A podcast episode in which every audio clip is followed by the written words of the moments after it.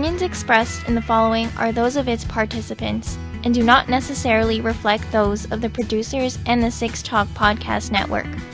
Also, the following contains mature material and mild language, which may not be suitable for all audiences. Discretion is advised.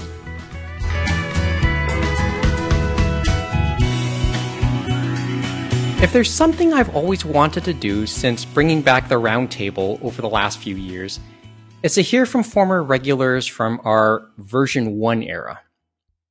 Of course, it would have been nice to have them return for regular roundtables, but failing that, it would be nice to have them come on for a one on one in a sort of fireside chat, as James often likes to put it, when it's just me and him shooting the breeze. If there has been a bright side with the pandemic for the Anime Roundtable, it has both necessitated and facilitated the remote episodes that have been long needed and awaited for. And now it has facil- facilitated a chance to catch up with old friends one on one. This is a new segment I'd like to call the Space Heater Chats. Because we can't afford a fireplace. Because we're poor. Please, sir. I want some more. And who better to begin our new segment with than with getting the chance to talk with someone we have yet to hear from in the version 2 era. Angela Jordan first appeared on the Anime Roundtable way back on November 6, 2006, which was episode 6 of the version 1 era. Over the run of version 1, we got her view as a fine arts major and talked at length about her experiences in Japan and the culture shock going to and coming back from there. In the purgatory years, she has gotten married, which I know we alluded to back then. She has found employment as a senior artist with a video game developer. And she has, in her spare time, developed a comic book which is currently on Kickstarter and has already surpassed its goal. Although, of course, we're here to get her more pledges as well as catch up. Angela O'Hara becomes the first woman to appear in the version 2 era and joins us now from her home in London, which is a little over an hour west of Toronto. And I'll say it again hello, old friend. Second, congratulations on the Kickstarter. Thank you. It's great to be here.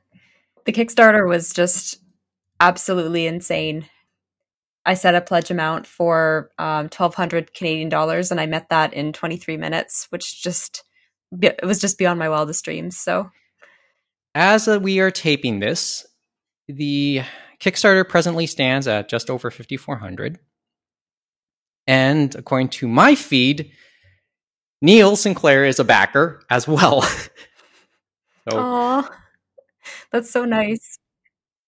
Uh, the rest of the gang knows about it. James specifically says hello. Oh, hello, James. Did say that. Hi, everybody. And he will he will uh, donate or pledge before it's all said and done. Trust me. Thank you. He did promise that, and uh, I'll hold him to it. if even if I have to drive there, which we had, which I haven't seen him face to face since the pandemic. Which, okay, let's talk quickly about that. Yeah. How have you spent the pandemic?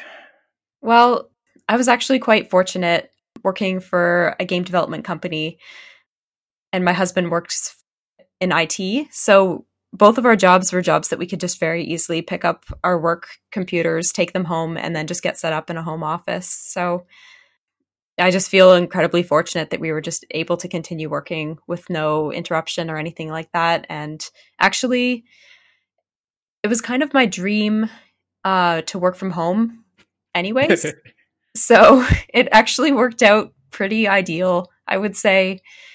I just love like not having to commute. I love being home with my family, with my dog, and just being in my own space is really nice. So yeah, I and on the business side, like the game development company has seen no uh like negative effects of people working remotely. It's a shocker, but people can work remotely and just as well as in the office and like I know that there's a lot of kind of stigma in the past about um, not being able to see the people you're working with and worrying that people won't put in the time if if they're not being supervised. But that's not the case at all. So it's just been working really smoothly. I guess there's a degree of accountability among the group. Yeah, and trust Well, goes that- a long way. That's a so. bigger one. That's a bit. That's even a better word, I think. I, I will say personally for myself, it, it's strange in my entire circle of friends and immediate family. I think I'm the only person temporarily out of work. Oh, So my sisters are able to work from home remotely. I have my best friend. He works in construction and is constantly moving around different different sites. Some cousins work retail. The others the others on the roundtable, they've worked remotely from home too. So I, I feel kind of left out. yeah, no kidding. That's a tough I- one. It's it's tough in some ways. It's been a blessing in others. I've had the chance to catch up on certain things. I've watched a little more than I thought I would have. Watched a little more anime, watched a little bit more Netflix stuff, Japanese dramas and reality shows. I've actually finished a video game. I've, I've mentioned to many of the listeners I've been playing Yakuza Zero. Oh, I've heard that's very, very good. It's it's interesting to say the least. Wonder you you wonder how it differs from the actual known Japanese culture around that. There's I'm not gonna probably some artistic license, but oh, I, I'm sure, and I think the the creator knows that. But the creator has also made some interesting statements in the in the recent past when it relates to Ghost of, of Tsushima as well. So he Hmm. came out a couple weeks ago making an interesting statement praising it. And Ghost of Tsushima was not a Japanese developed game. So I thought, and that we interesting. That's probably like high praise for the developers of that game. hmm it is, and it's not as if the developers didn't have resources. I mean, it is a uh, a Sony first party game, I believe, so it, they would have been able to lean on Sony's resources to get their research done. hmm But yeah, it, it was interesting that a Japanese developer had high praise for a non Japanese developed game, but it is clearly set in Japan as well. hmm So I thought that was an interesting thing to say. I consider myself pretty lucky that I planned a trip to Japan for two weeks in at, right at the end of 2018. It Oh. was because I hadn't been back since moving back. Um, just for context, I after I graduated, I went and lived in Japan for a year and taught English with the the JET program, and then I came home and basically started my adult life at that point.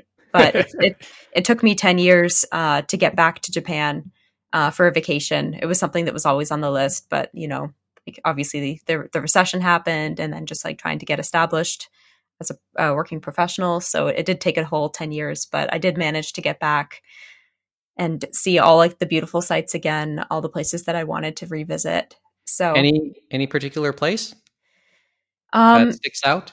Yeah, um the Kansai area, um Kyoto, Osaka, uh Koyasan especially.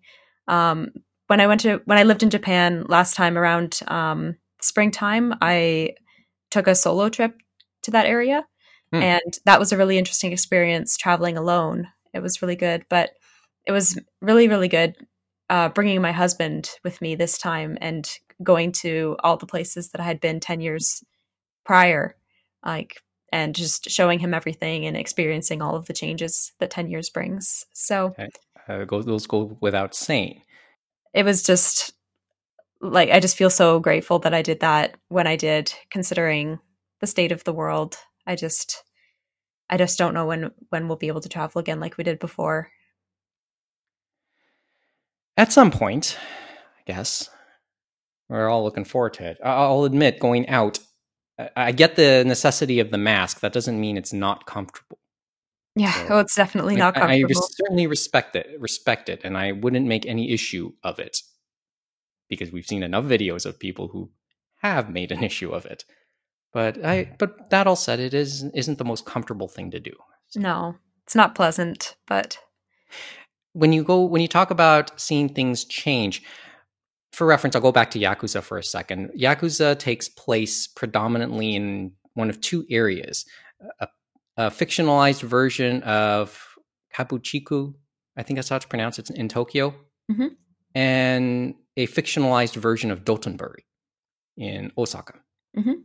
So, and watching like the first Yakuza Zero takes place in 1988, so you see what these areas might have looked like in eight, in the late 80s, and I see different versions of it now. Obviously, like when I watch NHK World programming that's set in the exact same areas, you see how much has changed in those 30 years.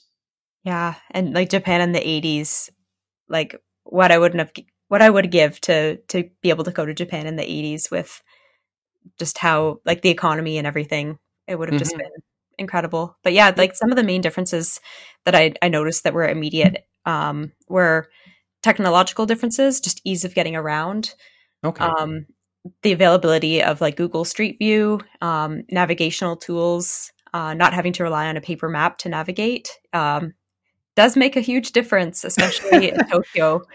Um, Well, and- yeah, it's it comes across as still a very complicating place to navigate. Yes, we got lost, like never fully lost, but we got turned around quite a few times, even with having these new tools available to us. So, like, I don't know how we operated 10 years ago.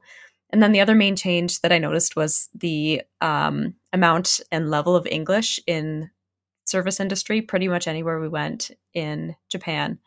Like, albeit we were going to very touristy areas, we, we, we were definitely on the beaten path as far as the places that we were going.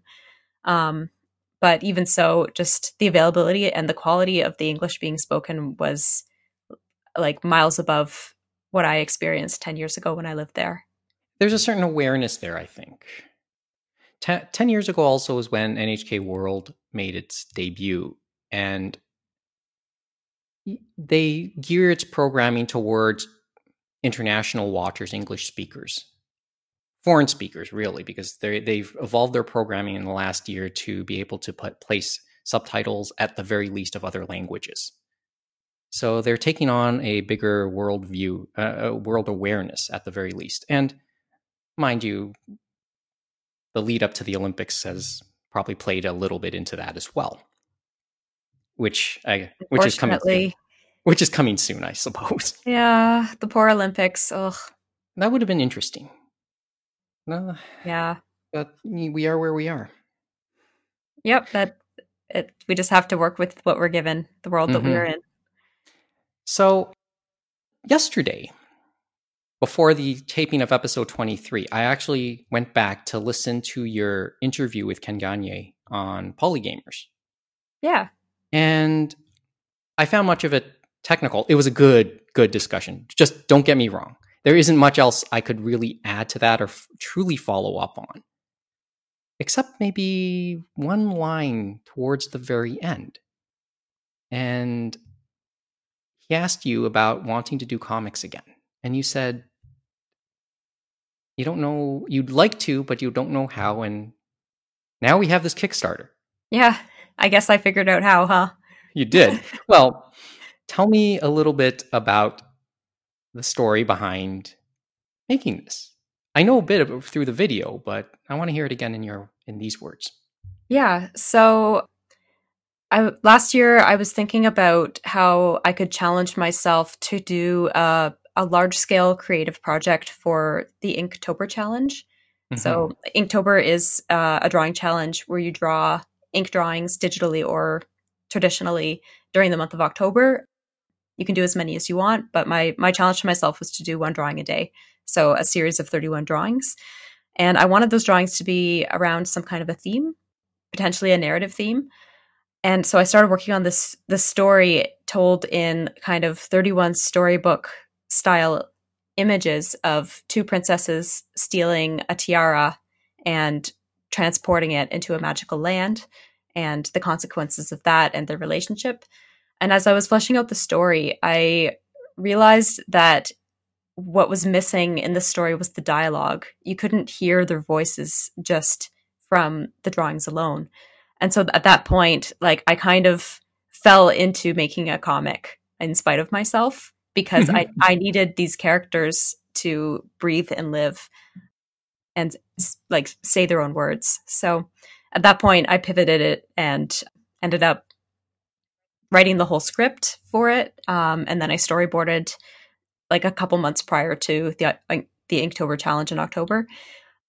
Did all of the penciling, and then I did only the inking in actually Inktober because I couldn't just do the whole thing in one month. That's insane because I'm also working full time. So yes, yeah. And then at the end of October, I had this 31 page story that I was really proud of. And the original plan was just to, to kind of have it printed in black and white, like stapled uh, spine, and just like sell them for $10 or whatever.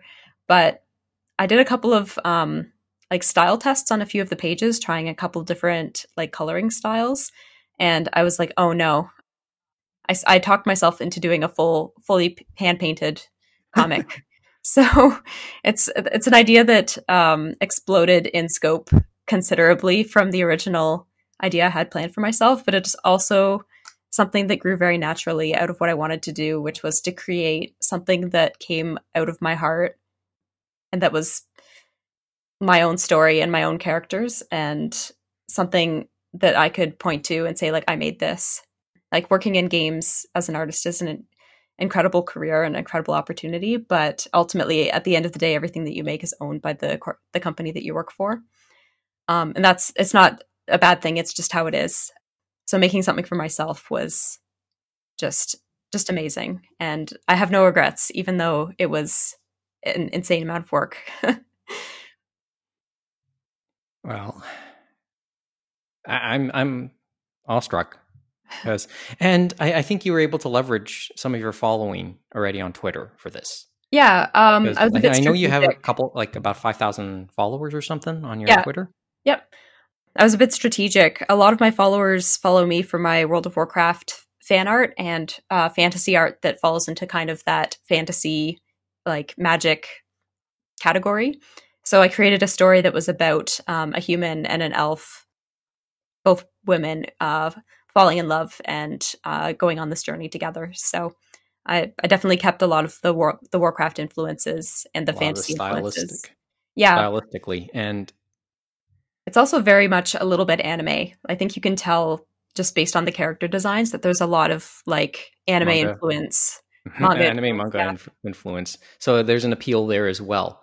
Yeah, like when I look at it, I feel like the style is very much Western person who grew up on manga like that like it just has a certain look that I can identify that like oh this this is a person who grew up probably in a western culture who loves anime or manga. There's just something about about the style that communicates that. Back to that self-awareness. Look look I've always believed that there's plenty of overlap between consumers and fans of it of video games and anime manga. Absolutely so so to be strategic in that sense, trust me, you're not the only person thinking that. Sony's thinking that.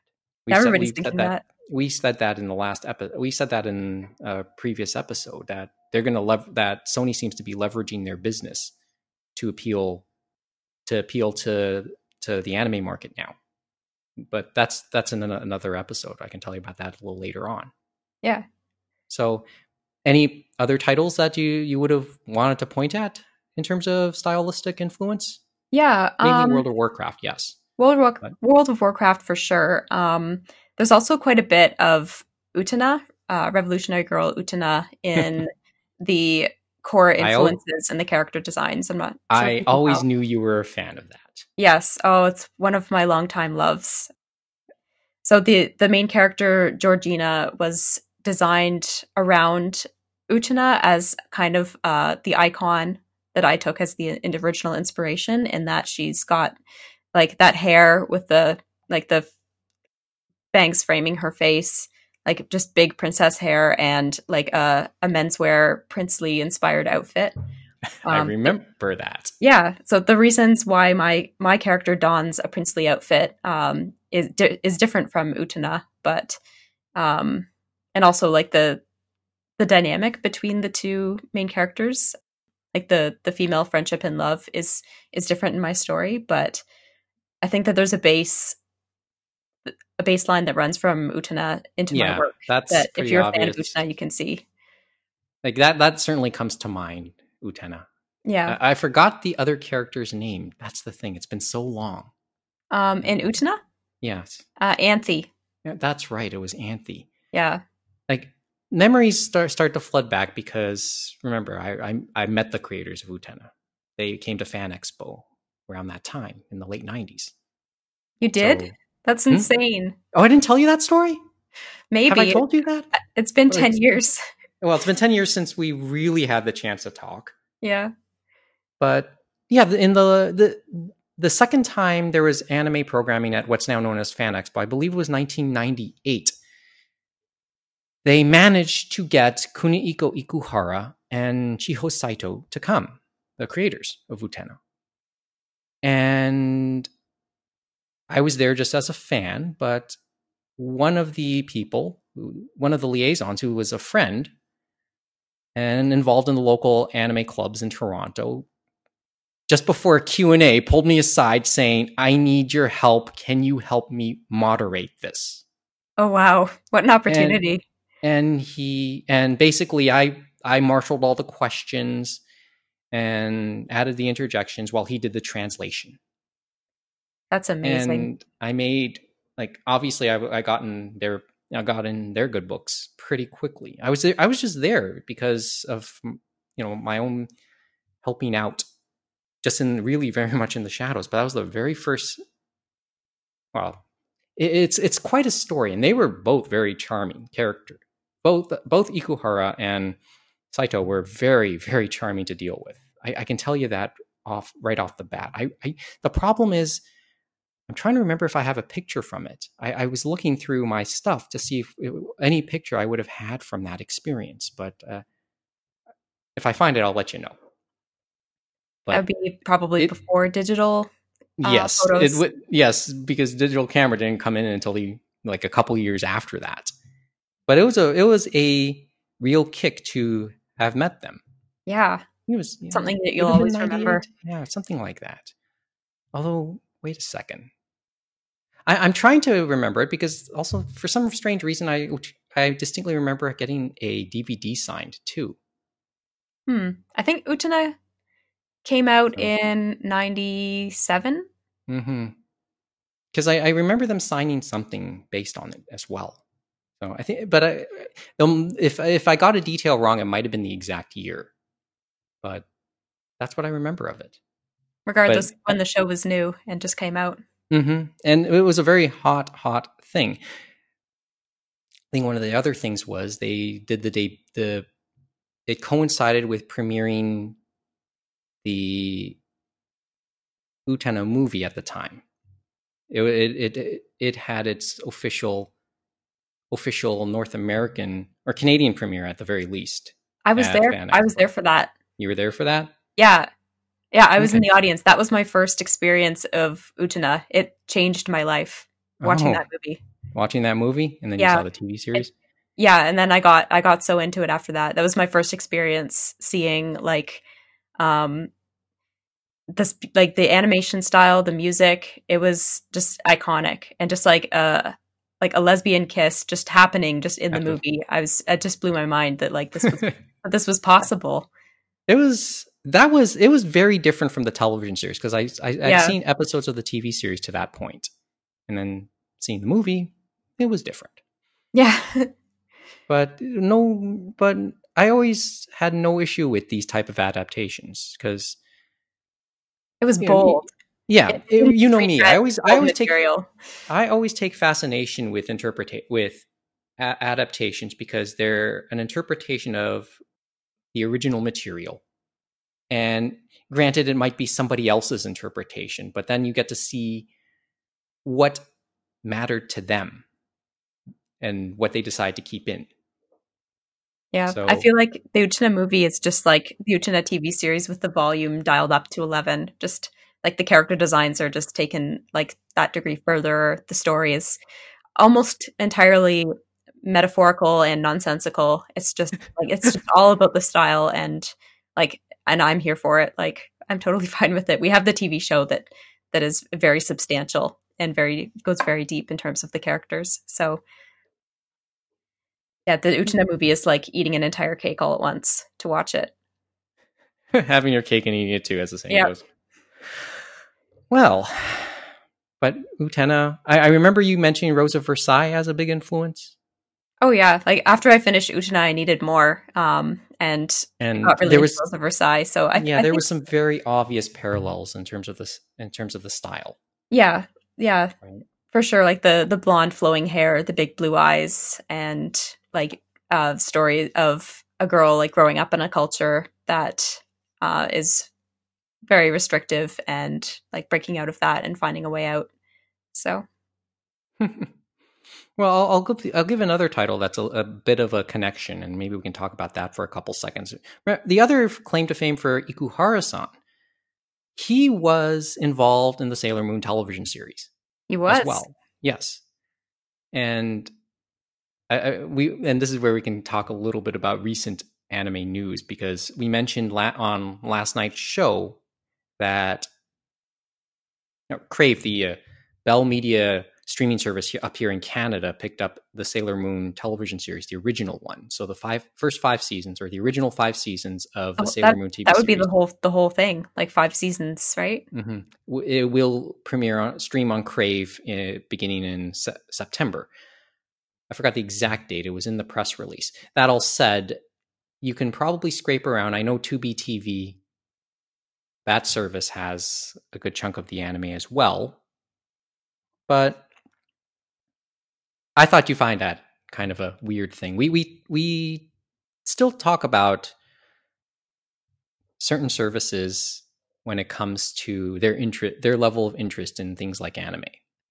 We talked about Crave missing out on the chance to add Studio Ghibli movies to their library because they had a deal with HBO Max to show their programming and HBO Max in the states had the rights. So seemingly they could have gotten that, but it didn't go that way.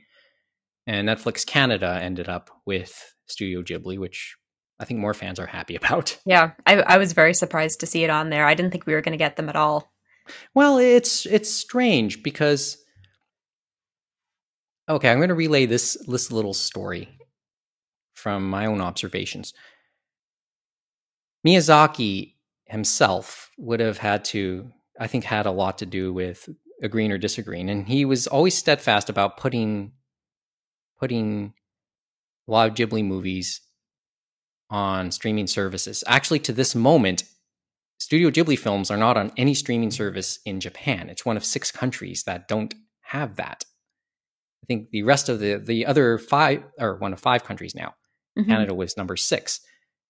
So the and the other four countries are countries like China, North Korea, Crimea, and Syria. I think that's the rest of the list, and then Japan's on that list. So you and so he didn't really know the concept. It's not necessarily he was against it. I think at times he didn't really know about the concept of streaming, but he was all he was never really for it. So it, so people were surprised when any sort of deal started coming out. I think the, the HBO deal was mentioned first, and then not too long after Netflix, the original batch of Netflix deals were mentioned Mhm. and people were just plain surprised. But you start to get it's a reminder of some how protective Japanese tend to be of these properties. Plus, and I'm going to put up an advertisement for it again. NHK World has this four-part documentary about a about a filmmaker who hung around Miyazaki for 10 years from 2006 to 2016 and documented him initially in two- 2006 as he went about making Ponyo. And through that, you find out Miyazaki's a pretty grumpy character to deal with. Yeah, I don't know if I would want to work for him. Well, it isn't just that, but part I've only watched part 1, but it was very eye-opening because it documents him beginning to work on Ponyo, but it also documents around the time Tales of Earthsea came out, which is the directorial debut of his son, Goro. hmm And through through the through the documentary, we find out he and Goro don't have the most warm relationship. Matter of fact, you don't see them interact throughout the, in the documentary at all. He and he acknowledged that he was an absent father. So you don't really see them see any anything warm and fuzzy between the two. Matter of fact, you won't really see anything too warm and fuzzy with Miyazaki and anybody. Yeah. Except at the very end of that first part when he when he acknowledges the little girl. That's about it. I feel like um, what was interesting about that, because I, I believe I watched the same documentary or something similar. It's just like the relentless pursuit of perfection comes at a cost. And it comes at a cost no matter who you are. I believe those might have been that might have been the ex- exact phrase, certainly the concept that came out in that first part. I have to watch the other three. Yeah. Like No. as far as um the the games industry is an industry where you can work yourself absolutely into the ground. Yes. um, different uh, companies are run in different ways as far as managing um, people's time respectfully to a greater or lesser extent. I'm lucky to work for a company that has been very respectful of my time, and it's something that I've passed on to the people who work under me as well. That like the expectation is only that you work during the business hours and that you need to rest and do your own thing with your own time. Culturally like as a business culture i think that's really important to me and that's try- something that i i try to model as well. I don't think that anybody i don't think that it's worth destroying your health losing the precious moments that you have with the people in your life while you have them in order to further your craft i think that there needs to be a balance in all things Yeah, I, I can see that. Actually, now that now that you made me think about it, I, I come back to your Polygamers interview two years ago, and you talked a bit about managing various aspects of your of of working there. And for reference, I took a big interest about when when you mentioned that you wore a brace of some sort when you slept, yeah right? still do in, in my in my job in my job before i was i was using my shoulders a lot. And for reference okay i don't i've never mentioned it before uh, on air but i work in a in a casino. And i was a dealer up until recently. So when i was dealing constant repetitive motion and it started to take a toll on my right shoulder actually. After a it. year I, after a year all that motion it started to take a, a big toll and i actually dreaded getting the blackjack assignments on a daily basis because i know it would mess up my right shoulder and i learned pretty quickly that that's a common hazard for in the casino industry for dealers It's So- funny. I um I when I talked to my doctor about it, um, she said that like, I don't think she's ever had an artist patient before, but she said that it's a common injury in hairdressers as well. And it all comes down to having to hold your hands in that specific position for eight hours, ten hours a day. and it's a very yeah specific position in the same spot making the same motions Over and over again. over and over again which i which i which i did so and just for reference uh, to the listeners uh, i don't do that anymore because i became a supervisor among dealers And congratulations to you. and and and i can feel and having done that i can and now being off for six months i can feel some relief i can feel the the change that my uh, shoulder doesn't feel nearly as bad if at Per- all anymore That's great. For So- myself, I um, take regular breaks, um, just like stand up, move around, do drawing, like um, stretch exercises for my hands and my wrists. Try to maintain as comfortable a posture Mhm. as possible, and uh, sleep with a night brace on. It really does help. Um, the other thing that helped is uh, I was also promoted um, to a lead position um, in January. So my my job as it is currently is less drawing and more manager type tasks. So it's a bit of a just having that a bit of that balance in the mix has meant that I don't have the same level of injury popping There's a- up. there's a bit of relief in that. I, I, I can sense. Yeah, Like, as I said, I can relate through my own position. yeah, on a number of levels, but Mhm. something that like I'm always like looking out for. If any bit of pain means that you need to stop, because That's it's true. only going to get worse if you try to push through it. Oh yeah. Well, as I said, in in in casino cultures, just for reference, a dealer is probably tapped off roughly once an hour for a 20 minute period just to just to recover a little bit before they're they have to get back at it. Wow, it sounds intense. It can be. It can be. I I mean, there's more ins and outs, but I'll leave that for when we really are talking around a fire uh, a fireplace. Okay. You know what? I'm looking through my notes here, and there's this note that says archiving for porting. I, I remember. I, I think this came up in the Polygamers interview about Related to end, end of life for oh end uh, of life. Flash. Yes, Flash. Yeah, and then keeping archiving for archiving your archiving the original data for porting because porting is not easy so you have to be able to keep as much as you could i guess yeah.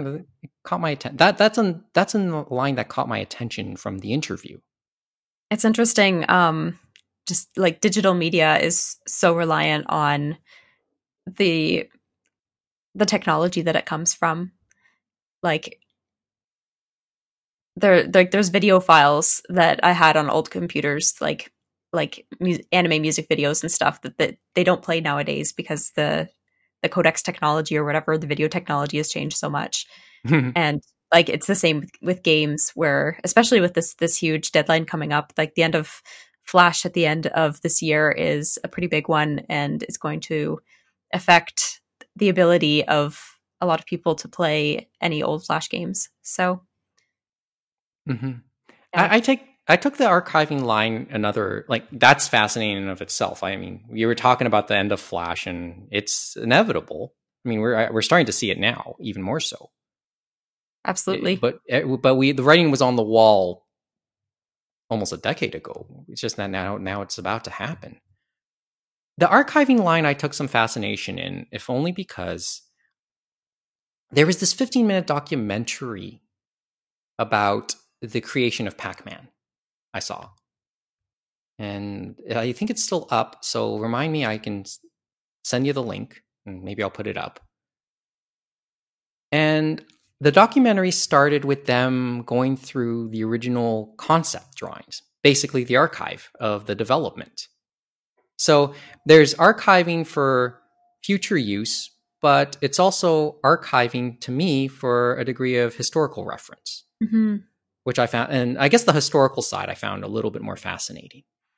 yeah like flash games i would say is pretty widely considered to be a low art form it's not like now and in the past. It's not like a prestige media. It is the low art forms the popular art forms that often don't get preserved Hmm. when we move forward into new eras. So it's really interesting to see the efforts that have been made to try to preserve something of the the earlier internet going forward. But as I said, that was just so- it was just fa- uh, that line that line there in the Polygamers interview was caught my attention. But I, I maybe for a different reason, but nonetheless. So I thought I'd bring that up for a second. Let's see where what else is worth mentioning here with you. You know what? I remember one of the la- later times you were on the show. We talked at length about Makoto Shinkai. And first of all, I know I briefly asked you about seeing your name and you told me you loved it. That's okay. you can correct me if I'm wrong. Oh, it's so good. It's one of my favorite movies probably in the last 10 years. Like through the early parts of version 2, we talked a lot about being a Miyazaki, I mean, a Shinkai fan and because I was lazy in the planning. But around that time your name was uh, was out weathering with you was about to come out. The others actually saw it at the film festival. I didn't. And and shinkai was actually out for that. He, he came out to toronto for for the tiff tiff uh, viewing of that. I think it was last year. And but in a previous time when we were you were on and i think it was around the time five centimeters per second came out. And you mentioned to, and we mentioned it, and you mentioned to me while you liked it, you felt, you felt it was too repetitive or something to that effect. Gosh, And- that was a long time ago. It was. It was. I stand by my words, whatever they were, though. oh no, it's okay because now I'm beginning to see what you said back then. I think, I think it might have been um, like thematically repetitive. I feel like Mhm. that sounds about right. That Mhm. that he tends to hit on the same concepts and stories over and over again. yes, but- and in some ways he sort of did here too, but yeah, it's the same like um trying trying and just barely missing the person who is meant for you, kind of your soulmate, like not not being able to to meet them Hmm. is well, being apart from them is kind of like a theme I think that runs through a lot of his works. I just think that there's something about the way that it was executed in Your Name that is so special and so specific to Japanese culture that I think it was the timing too. He was able to put a little bit more emotion in because that was in the aftermath of that was in the aftermath of the Great East Japan earthquake. yeah, the aspect of it being a disaster movie as well is is really really I think sets it apart. Mhm. That that and getting actually getting into the heads of each of the two characters means that it's not about one character pining. Usually, like the male character pining, pining for is- somebody who is uh, like an ideal. That is a key key point. Now that you brought it up, because that was sort of the case the all with all the other stories. Yeah, it's uh, it's really obvious when when it's done right. I guess in your name, it just like you really really feel what the characters are feeling, and like the character, like it's a essentially it's a body swap tale. Oh yeah, Um, and which that is- in and of is itself is not concept. unique. But no, but the the like the way that it forces each character to empathize with the other's situation and get to know them and their circumstance is, yeah, just really interesting. hmm see, the the thing was those feelings I started to have that I said you had back then. I started to have them strangely after watching Weathering with You. I haven't seen that one yet. You haven't seen it? it first of all, it don't don't let anything I say about it don't let me discourage you. I actually did like the movie. It's just now it's beginning to get formulaic for me, and and at times I can't totally put it into words. It just felt a little bit the same. Yeah, So and maybe I can't say too much else until maybe you get the chance to see it. And I know it'll come out. It'll come. It's set to come out later, like pretty soon on home media. There'll probably be streaming options through Funimation hopefully, Or- I would like to see it. something to that effect. So, and I'll I'll get you I'll get you a beat on that if if that's the case. Okay, whenever Great. that comes up. Uh, anyway, well, mo- most of my list is gone. I guess I'm just looking through all the notes I made before we came on. Uh, we talked about Yes, esports. I, I have a, a brief one. Um, so the theatrical release of the new Made in Abyss film was supposed to be mid March, and I have a friend who had tickets to go see it, and obviously um, that didn't happen. It's canceled. the The release of the film internationally is on hold. Uh, I think it was released briefly in Japan. I'm not sure if it ever came back, but it's hinted that there was a. It was briefly in a couple theaters out west in Canada. before James hinted this. James hinted this in the episode, and it it was kind of lost on me. But you'll hear uh, you'll hear this in the in the latest episode, and I'll, I'll double check the information, or I Was can it- ask James to double. Check. Maybe it was bef- before all of this, or did, are they continuing now with Fairly finally? Or continuing, I think. Okay. But I think there's also an online release set as well. oh, please! I'm dying. I need to see this. I, d- I saw I the I saw the one last year. And I didn't really know much about the story, but it was interesting. I, I, I found it quite interesting. That's all I can really say about it. James is more the fan. I've um. I haven't seen the compilation films, but the TV series, um, as far as I know, last time I checked, it's all on Amazon Prime streaming. Oh yes. Okay. So it's not that long. It's maybe 12 to 15 episodes, so it's Mhm. not that much to get through. And the art is just absolutely incredible. You liked it. Yeah, yeah, it was so good. I will have to give it a, some consideration because I do have access to Amazon Prime. I, I mean, I used it to watch Wotakoi just for reference, Mhm. and and I know that there was a live action version of the movie that apparently was shown at at the Fantasia Festival on, which is of course online this year. It was shown last night apparently. Hmm. So, and I think that was supposed to have had a theatrical run, but then the pandemic hit as well in Japan. So, you know, tell me, tell As me what the pandemic hasn't messed up I know all my like conventions that I was going to appear at uh, in the artist alleys, like they're all canceled. I had three shows lined up this year. Yes, I was. uh, You know what? that. And I thank you for mentioning that. I forgot to mention Oh, no worries. stuff in the uh, uh, for the stuff in the artist alleys. Wh- Which which conventions were you set to do? I was doing um, Toronto Comic Con in the spring. Oh, Um, the Fan Expo, the Fan Expo minor show. yeah, yep. And then Fan Expo proper in the summer in Toronto, and then Mm. uh, Forest City Comic Con here in London in the summer. So Well, this week, I think this weekend should have been Fan Expo here. Memory serves Yep. me right. you are correct. Oh boy! Wow. Yeah. Well, everything's gotten canceled. Let's add that to the list.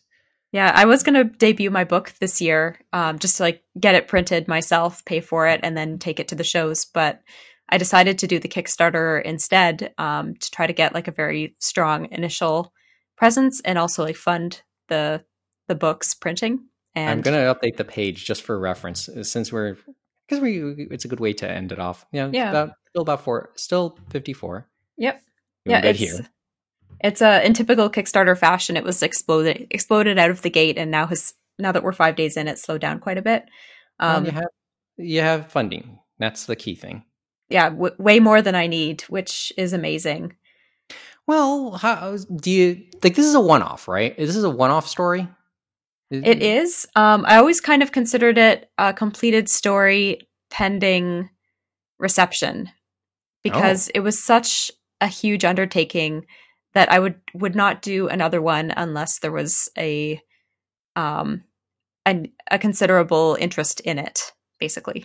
Well, so, we'll find it- out. Yeah, it seems like there is a considerable interest in it, so we'll have to see what the future holds as far as that goes. for moon for di- for moonstone diadem. Yeah. Cool. No, this is this uh, this is great to hear. So, well, I don't know. There isn't too much else to bring up, at least right now on the recording. Catch up maybe a little bit more afterwards. But I guess we'll end it off on say by asking any contact, uh, any particular contact information. You want to plug? Uh, want to plug it one more time? want to plug Moonstone Diadem one more time? I'll certainly put up the link for it. Yep, certainly. Uh, you can find it by searching for the Moonstone Diadem on Kickstarter. I'm on social media quite a bit. I'm most active on Twitter. Uh, my Twitter handle is Felmina Games. I think, other than that, um, my personal website is artbyangela.ca, and that's where I have kind of a master list of all of the the places I am on the internet and my galleries. So check me out there. Congratulations. Thank you. Thanks for having me on. Well, okay. Just quick just quickly before we end off, if you have any questions and comments for this show, anime roundtable at gmail.com is our email address. We're on Twitter and Instagram at anime roundtable, and animeroundtable.com is the show's archive. Its appearance has never changed, but at least it's updated now. And you can listen to all the past episodes there. Angela, it's great to hear from you again. It was a pleasure. Angela O'Hara, folks. And that's all we got. Thanks for listening. Join us again.